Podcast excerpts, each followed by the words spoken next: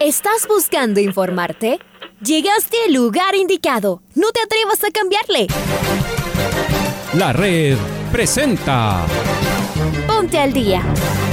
Información deportiva al instante sobre la actualidad de los equipos ecuatorianos muchos goles y el drama que tanto disfrutamos. Los albos se pusieron en ventaja con doblete de Adolfo Muñoz. La Libertadores Femenina cuenta con sus 16 equipos. Con la conducción de los periodistas de la red, Raúl el Profe Chávez y Andrés del Pichón Villamarín. Mucha información que contarles aquí en 102.1 FM. El microciclo de las Amigos, amigas, hola, hola, ¿qué tal? ¿Cómo les va? ¿Cómo están? Tengan ustedes eh, un feliz día, un cordial y afectuoso saludo. Acá estamos en la primera edición del Noticiero al Día de la Red, Día de los Dos Patitos del segundo mes, 22 de febrero del año 2022.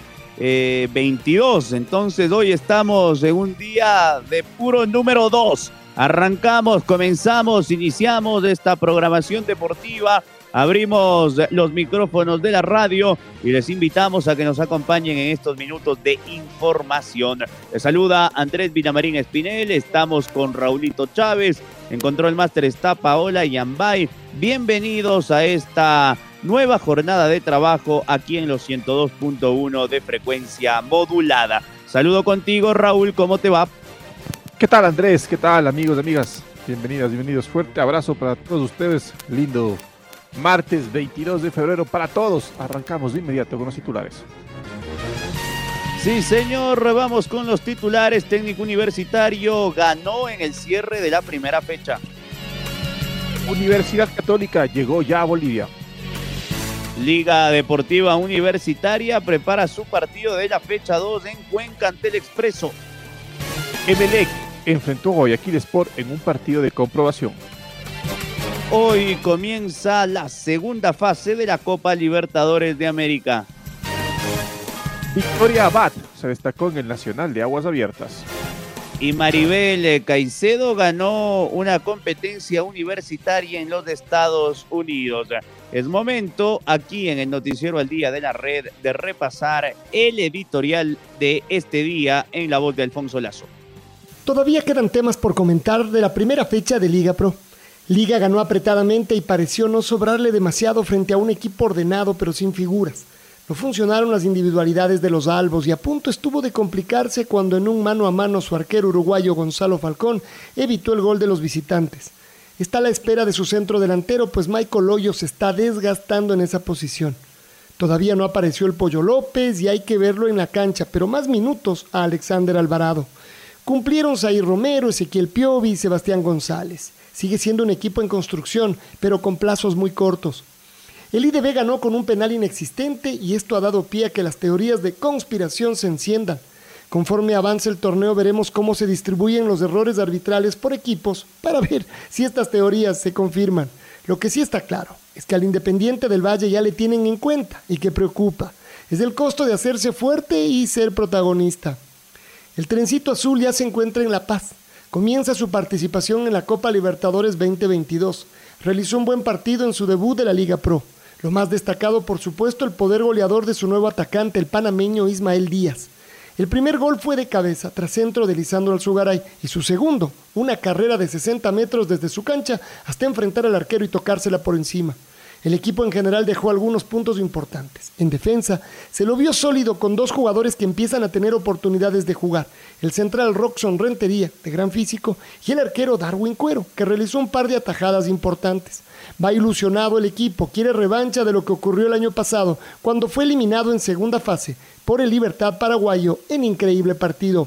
Por su parte, Barcelona recibirá al Universitario de Deportes del Perú con más juegos encima. Será su cuarto partido oficial y lo jugará con mucha gente empujando en el Banco Pichincha. Y se cerró la primera fecha del Campeonato Ecuatoriano de Fútbol en la ciudad de Ambato en un eh, Entretenido partido, el técnico universitario fue el único equipo de la provincia del Tungurahua que en esta primera fecha consiguió una victoria. Sus hermanos de patio, Macará y Musugruna, perdieron en sus eh, debut en esta Liga Pro 2022. El marcador se abriría al minuto 32 por intermedio de Luis Estupiñán, que después se sacaría la camiseta y se ganaría una tarjeta amarilla. En un muy buen primer tiempo del Rodito Rojo, Orlene Quintero, que retornó a casa, le ganó la posición a la saga del conjunto guayaquileño y sobre el cierre, minuto 44, tatuaba el 2 a 0. El segundo tiempo, 9 de octubre, mejoró, tuvo la iniciativa del compromiso, sin embargo, careció de profundidad y recién al minuto 83 por la vía del penal, Dani Luna marcó el descuento que terminó siendo definitivo. Sobre el cierre del partido, Steven Tapiero salió expulsado, baja sensible por el gran nivel que demostró Bob Patiño, que se perderá el partido de la fecha 2 frente al Barcelona. Rapidito recuerdo resultados, ya que terminó la fecha 1. El viernes comenzaba con el 4-0 de Melec sobre Macará. El sábado Mushugurruna perdió en Echaleche 1-2 frente a la Católica. Por su parte, el elenco de Liga le ganó 1-0 al Gualaceo. Barcelona fue al Focay y le ganó 1-0 al Delfín.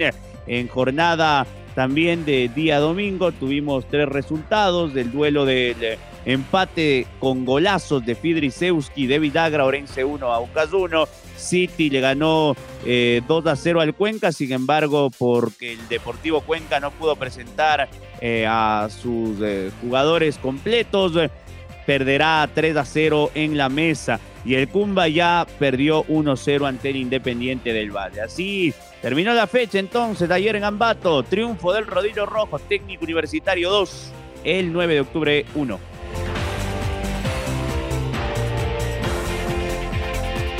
Universidad Católica partió ayer al mediodía rumbo a la ciudad de La Paz, capital boliviana, donde deberá afrontar su primer partido de la Copa Libertadores 2022. El Telecito Azul se medirá a Bolívar, uno de los clubes más grandes del país del altiplano. En el marco de la segunda fase del torneo, el choque de ida será este miércoles a las 17 horas. Con 15 minutos, la serie se definirá la siguiente semana en el Estadio Olímpico de Atahualpa. El itinerario de viaje de ida incluyó una parada en Santa Cruz de la Sierra y luego pasadas las 18 horas el charter Camarata aterrizó en el aeropuerto del Alto, en las cercanías de La Paz. El regreso está previsto para el jueves, en la madrugada posterior al choque y con arribo a Quito a las 7 de la mañana. Por otro lado, la dirigencia de Universidad Católica solicitó a Liga Pro que se modifique el horario del siguiente cotejo del torneo local, que se jugará el sábado a las 17 horas con 30 minutos en el Estadio Olímpico Atahualpa, debido a la participación internacional y el corto tiempo de recuperación del viaje a Bolivia. Liga Pro negó el pedido aduciendo que hay una coordinación previa entre la organización y el canal concesionario de los derechos de televisión que debe respetarse. Que le vaya bien al trencito frente a la Academia Boliviana. Miércoles, transmisión de la red 1715, ya lo decía Raúl, visita el Hernando Siles para jugar ante el Bolívar por la fase 2 de la Libertadores. Vamos ahora con el otro equipo universitario, con Liga que vuelve a los entrenamientos de este día, tuvo descanso en la jornada de ayer y prepara su compromiso de este viernes a las 20 horas, a las 19 horas, perdón, en el estadio Alejandro Serrano Aguilar. Está Lucho Quiroz del otro lado que nos amplía la información. Luchito, ¿cómo le va? Hola Andrés y Raúl, un gusto saludarles, ¿cómo les va?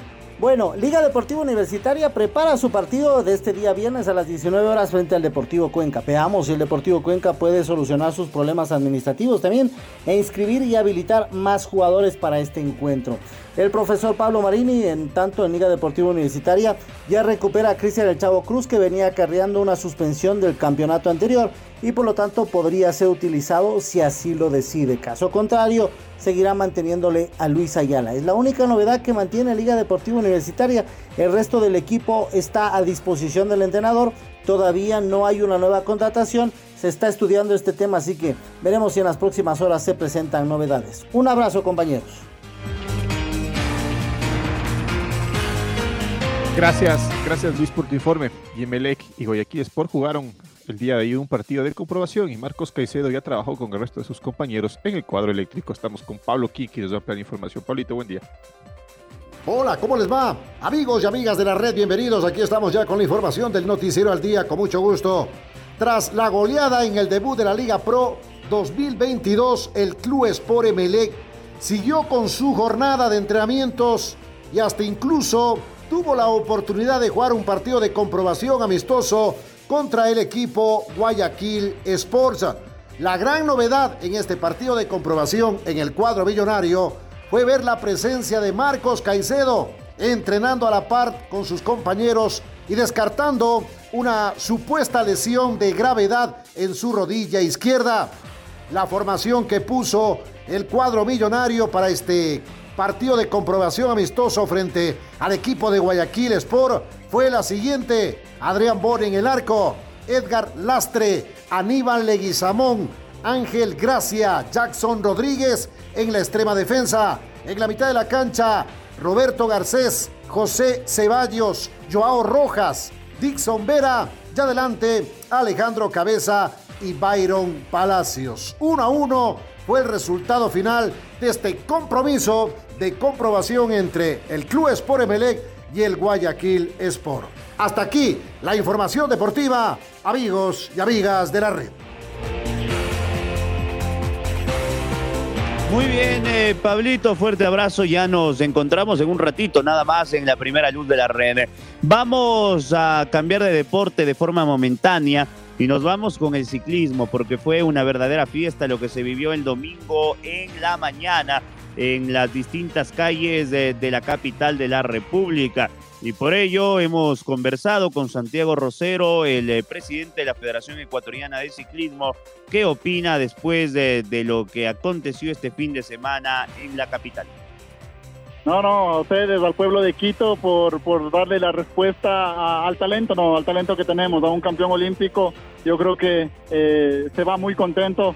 Fueron las impresiones que, que pude recibir de él y bueno, nosotros gratos de poder haber sacado un evento con un equipo tan corto de trabajo. Eh, lo repetiré, siempre lo diré, tengo un equipo muy cortito de trabajo, pero es muy comprometido.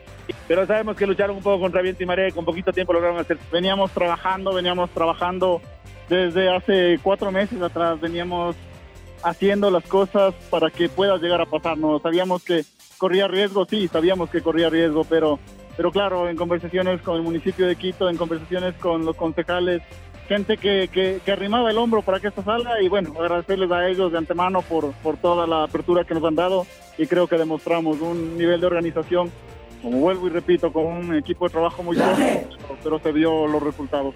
Muchas gracias a la ciudad de Quito, muchas gracias nuevamente a las autoridades del municipio, a las autoridades del Ministerio del Deporte por hacer posible este evento.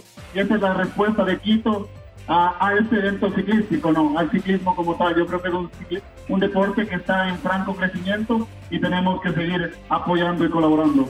Y la Federación Ecuatoriana de Ciclismo, junto con el apoyo de los organizadores de eventos, hemos podido gestionar un calendario de cerca de 55 eventos en la parte de ruta.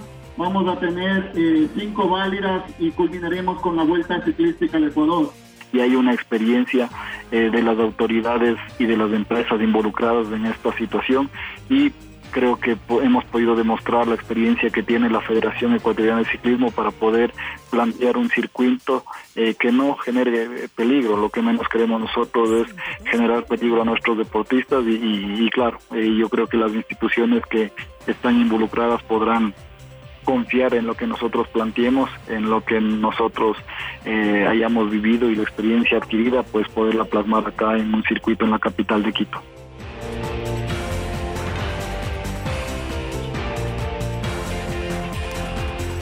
Hoy comienza la segunda fase de la Copa Libertadores. Universidad Católica y Barcelona juegan mañana. Estamos con Domingo Valencia. Nos va a ampliar el informe. Domingo, buen día. Hola compañeros, ¿cómo les va? Esta tarde a las 17 horas con 15 comienza la segunda fase de la Copa Libertadores de América. En Viña del Mar, Everton recibirá a Monagas de Venezuela, mientras que a las 19 horas con 30 se jugarán dos partidos. En el Campín de Bogotá, Millonario recibirá al Fluminense de Mario Pineida, mientras que en el Estadio Centenario de Montevideo, el Plaza Colonia será rival del Die Strongest de Bolivia. Mañana a las 17:15, dos partidos. El América de Minas Gerais en Belo Horizonte recibirá a Guaraní de Paraguay, mientras que la Universidad Católica, con Facundo Martínez a la cabeza, visitará al Hernando Siles de La Paz para enfrentar al Bolívar. Un rato más tarde, a las 19 horas con 30, también se disputarán dos partidos. el Audax italiano de Chile recibirá en Rancagua a Estudiantes de La Plata, mientras que Barcelona en el Estadio Banco Pichincha recibirá al Universitario de Deportes del Perú. La segunda fase se cerrará este jueves a las 19 horas con 30 en Asunción del Paraguay, cuando Olimpia reciba al Atlético Nacional. Los partidos de vuelta se jugarán la próxima semana con el cambio de localías. Informó para el Noticiero al Día Domingo Valencia. Compañeros, vuelvo con ustedes de Estudios Centrales. Muy bien, Domi, vamos a estar pendientes de la copa más bonita de todas y en especial de los ecuatorianos que juegan el día de mañana. Está ya Freddy Pasquel del otro lado, él nos trae detalles del atleta ecuatoriana Maribel Caicedo, que ganó el pasado fin de semana en el campeonato universitario de la conferencia Bajo Techo de Alabama en Estados Unidos. Freddy, ¿cómo le va? Bienvenido. La ballista tricolor de 23 años, Maribel Caicedo, que cursa sus estudios universitarios en el país norteamericano, dominó tanto en las preliminares como en la final de la competencia de 60 metros vallas en la pista cubierta de Birmingham. Con un tiempo de 8.22 segundos, Maribel Caicedo logró el mejor tiempo de las rondas preliminares. El sábado, accediendo a la final, donde el domingo también alcanzó el primer lugar con un crono de 8.36. Se siente bonito estar de vuelta, escribió en redes sociales. El pasado 29 de enero en Albuquerque. La ecuatoriana además se ubicó segunda y marcó 8.22 segundos, estableciendo récord nacional en los 60 metros vallas en pista cubierta, siendo el sexto registro del historial sudamericano. De esta manera, Maribel Caicedo se quedó con el primer lugar de la prueba de 60 metros en el campeonato de conferencia bajo techo en Birmingham, Alabama, en los Estados Unidos, informó para el noticiero al día Freddy Pasquel.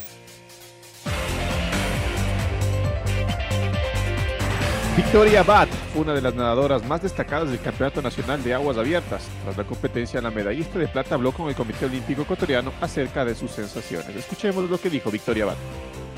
Bueno, fue una competencia bastante dura, con mucho nivel. Eh, estuvimos las mejores nadadoras de todo el país, de la categoría 17-18 años, pero fue una experiencia muy linda, muy grande. Creo que todo lo que hemos entrenado eh, se vio reflejado en esta competencia. ¿Cómo estuvo tu preparación? Bueno, mi preparación recién empezó en el mes de enero.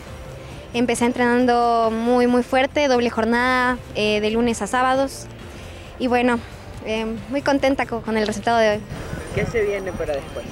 Bueno, se vienen muchas competencias, están mundiales, está sudamericano, están los bolivarianos. Y justo el otro mes tenemos una competencia absoluta en la que también nos vamos a preparar muy bien para llegar de la mejor manera a la competencia.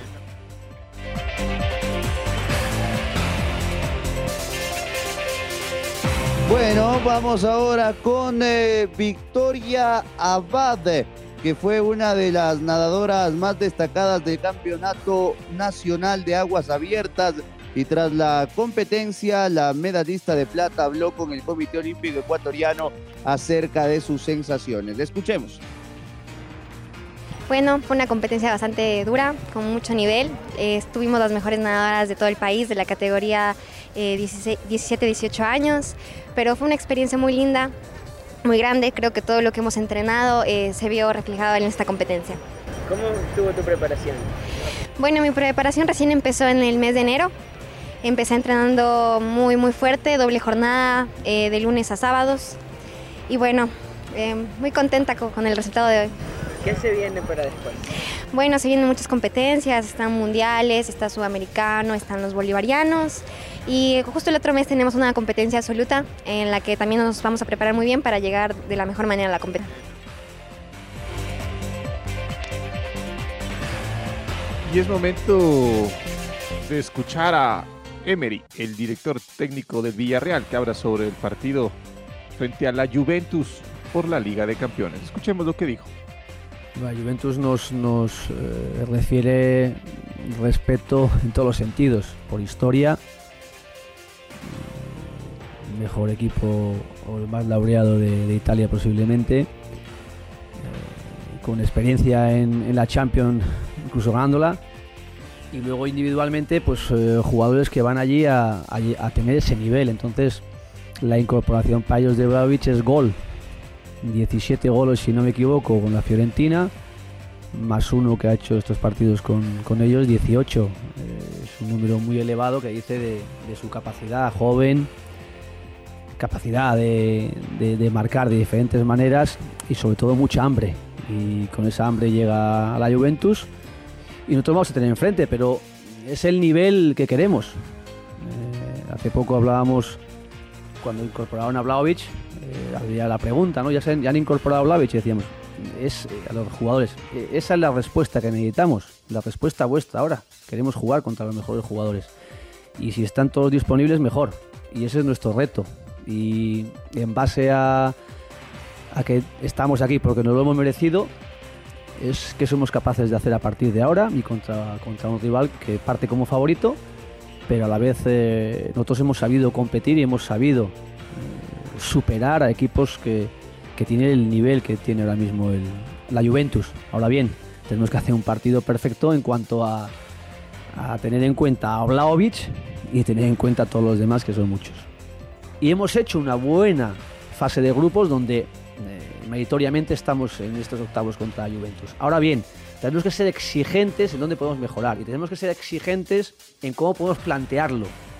¿Les dejamos ser los que sean favoritos? Sí, porque lo son. Si analizamos hechos objetivos. Ahora bien, nosotros estamos aquí porque merecemos, vamos a jugar contra la Juventus y tenemos la oportunidad de poder ganar a Juventus. Y podemos ser capaces haciendo un trabajo completo, completo y buscando desde todas las partes del equipo en dos partidos de 90 minutos y si hubiese más, para hacerlo. Presentamos el gol del recuerdo. El gol del recuerdo. El 22 de febrero del 2014, el IDB recibió al Manta en el estadio de la Liga Cantonal Rumiñahui por la sexta fecha de la primera etapa del torneo. Los negreazules se impusieron 1-0 con gol de Jonathan González. Aquí los relatos de Chaca Salas y los comentarios del tocayo Edwin Salazar.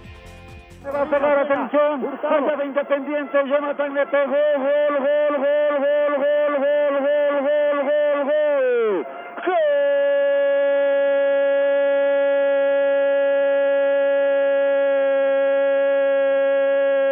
Gol del Independiente. Jonathan González es una bala. Este muchacho por la derecha.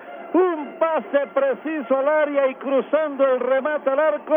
Anota la primera al minuto, minuto 31 de este primer tiempo. El Independiente del Valle ya tiene uno. El Manta cero. había sido durante todo este tiempo el primero, un partido que no llevaba mucho peligro sobre los arcos, pero por el lado derecho se proyectaba bien González, el más rápido jugador del campo de juego, el pelotazo en profundidad, superó a tres jugadores del Manta, ya ingresó al área, ahí no pueden toparle, enfrentó al arquero y cruzó abajo, a, de- a la derecha, sobre las vallas laterales, la pelota al fondo, el Independiente se pone en ventaja, uno por cero sobre el Manta. Ahora ya estás al día junto a nosotros. La red presentó. Ponte al día. Informativo completo sobre la actualidad del fútbol que más nos gusta, en donde estés y a la hora que tú quieras. Quédate conectado con nosotros en las redes de la red. Síguenos como arroba la red Ecuador y no te pierdas los detalles del deporte minuto a minuto. Escúchanos en vivo en TuneIn y en los 102.1 FM en Quito. ¡Te esperamos!